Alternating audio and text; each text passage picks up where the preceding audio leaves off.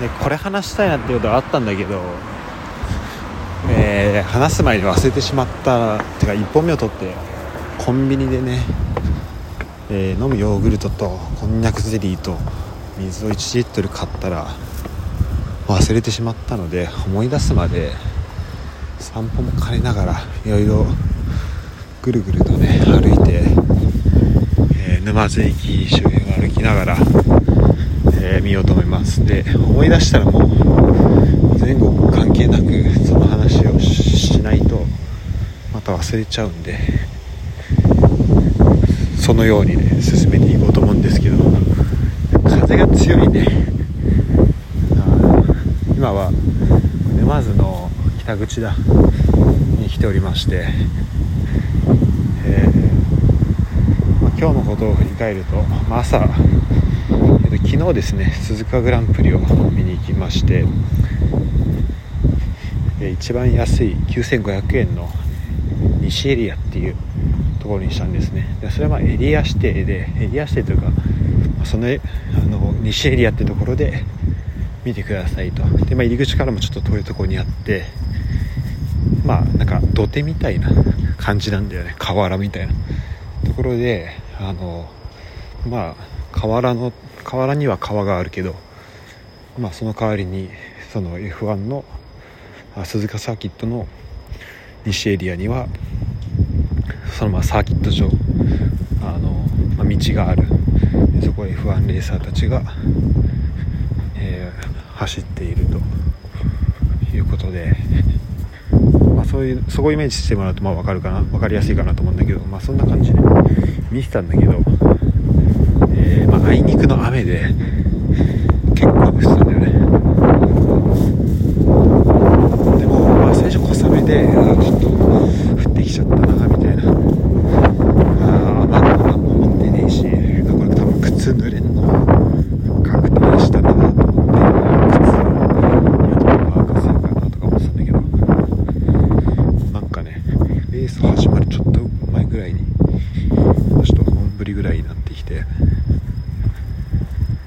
えー、まあそうなるとあれですね。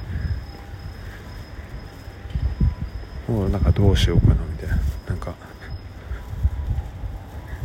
あまあ一応その一緒に見に来た見に行った友達があの、まあ、レジャーシートっぽいやつ持ってたりとかもしたんだけどもう服装に関してはもう俺何もやもうなすすべがない。で結局そのジャケットもびちょびちょ、えー、シャツもびちょびちょ。ズボンもびちょびちょみたいな。でバッグだけ今ちょっとだけ防水っぽいやつだったのとあとなんかベンチの下が、まあ、一応だ土手のところもねあのベンチみたいになってて、まあ、ベンチみたいなのもあったんでそのベンチの下が唯一雨に濡れないところだったんで、まあ、そこに隠してみたいな。感じですごいなんとか、まあ、雨は防げなかったんだけど、まあ、それでやり過ごした風だったんだけど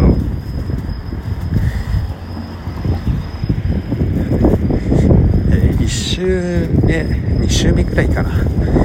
えー、車が、まあ、レーサーがクラッシュしまして、まあ、ぶつかったのかスリップしたのかまだちゃんと動画見返してないから分かんないんだけど。でもうあのね鈴鹿サーキットのスタートの映像最初の10秒だけで今いいから見てほしいんだけど こんなにレースできないでしょみたいな。もうスタートしたらもう最初の先頭の車以外もう後ろ水しぶきで全く何も見えないみたいなそういう状況で。で鈴鹿サーキットいいなと思ったのはその場内アナウンスのところであの実況みたいなのを流してくれるんですよ。でその人たちがあの水しぶきじゃなくて水煙って言ってたよね。本当それは言えてみようだなと思って。もうね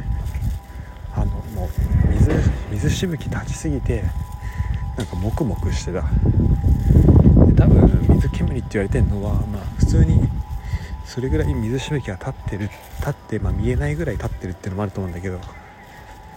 その F1 ってやっぱすごい300キロとかで1万回転以上の回転数で車を走らせてでタイヤとかもすごい柔らかいタイヤ使うゴムのタイヤ使ってるとあのすっごい熱くなるらしいんだよねその地面とあとまタイヤの表面が。でそれって多分まあ雨上がりとかだと、まあ、水もあるけど水がそのタイヤとかの熱回転の摩擦熱とかでもう蒸発してで、まあ、そこからちょっとこうなんだろうなそれそれがそのまあ水が単純に飛び散ってるっていうよりはなんか水蒸気があの気あの気化したのがまあちょっと水滴になって現れたのがあの煙っぽいくなる。だからそのそこにはただの水じゃなくて熱もあるっていうことでだか水煙っていう風に言われてるんじゃないかなと思ったんだけど、まあ、とにかくそんなねすごい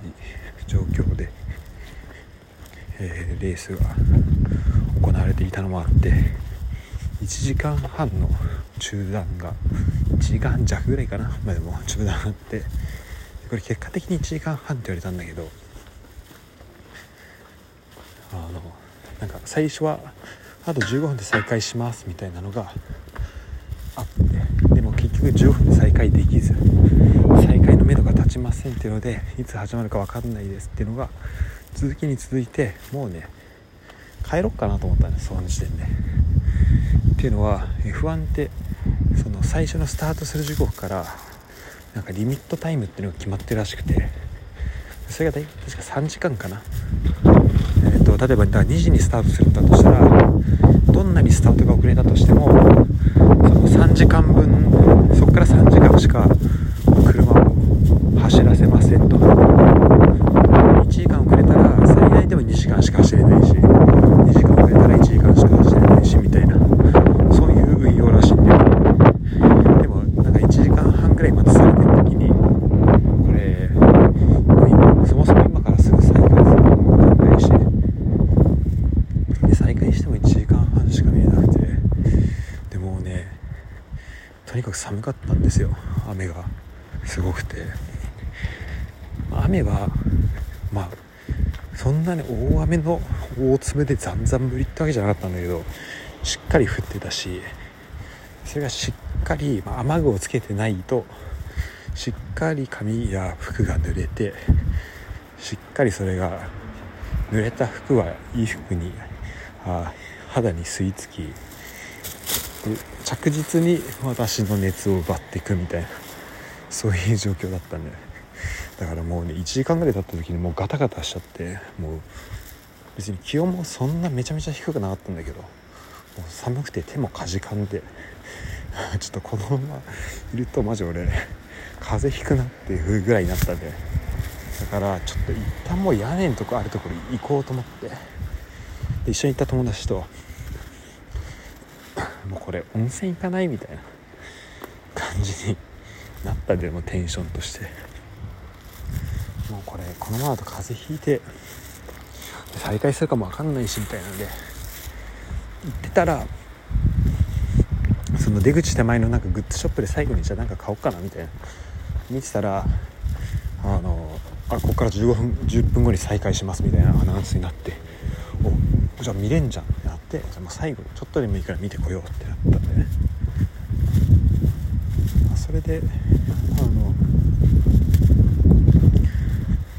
えー、結果見れて。ででこれ今なんで F1 の話したかっていうと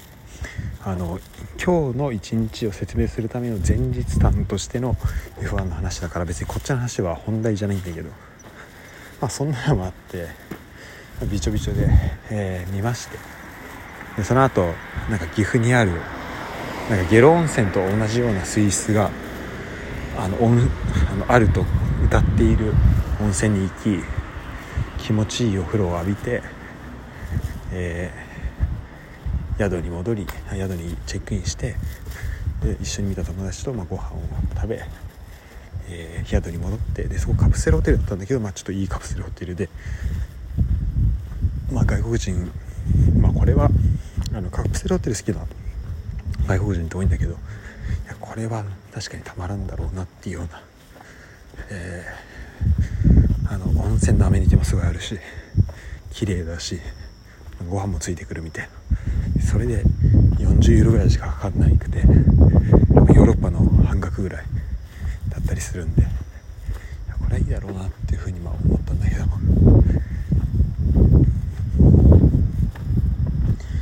えー、まあその周りにだがあってからの今日ですね。でこの話してるうちになんか言いたいこと思い出すかなと思ったけど思い出さなくて。であの泊まってる家に戻りそうなんで、まあ、それにしたいと思うんだけど。まあ F1 の話できたからいいか。であの、まあ、このあとはですね、えーまあ、沼津に来て、まあ、前回話したその友達は、えーと、友達のお母さんに20年ぶりに会って、まあ、今どうしてんのみたいないろんな話をしまして。で面白いのはやっぱその20年間会ってなかったし記憶も全然ないんだけどなんかそのほんと20年前につながりがあったっていうそれだけでなんかこういろいろと思い起こせるんだよね。まあその時になんかどんな遊びしたかとかちょっと覚えたりもしてるしその人の家庭がどんな感じの家庭だったかっていうのも覚えてるしそのお母さんが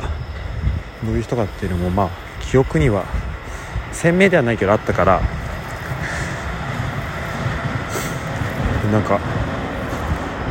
っぱねじゃあ自分がこのまま沼津いたらどうなってたのかなとかうんいろいろ思ったりはしますね。その後、えー、おばあちゃん家まで送ってもらって おばあちゃんとおじいちゃんと会いいろいろ話をして、えーまあ、戻ってきたというところなんですけど一旦ですねここまでにしたいと思います。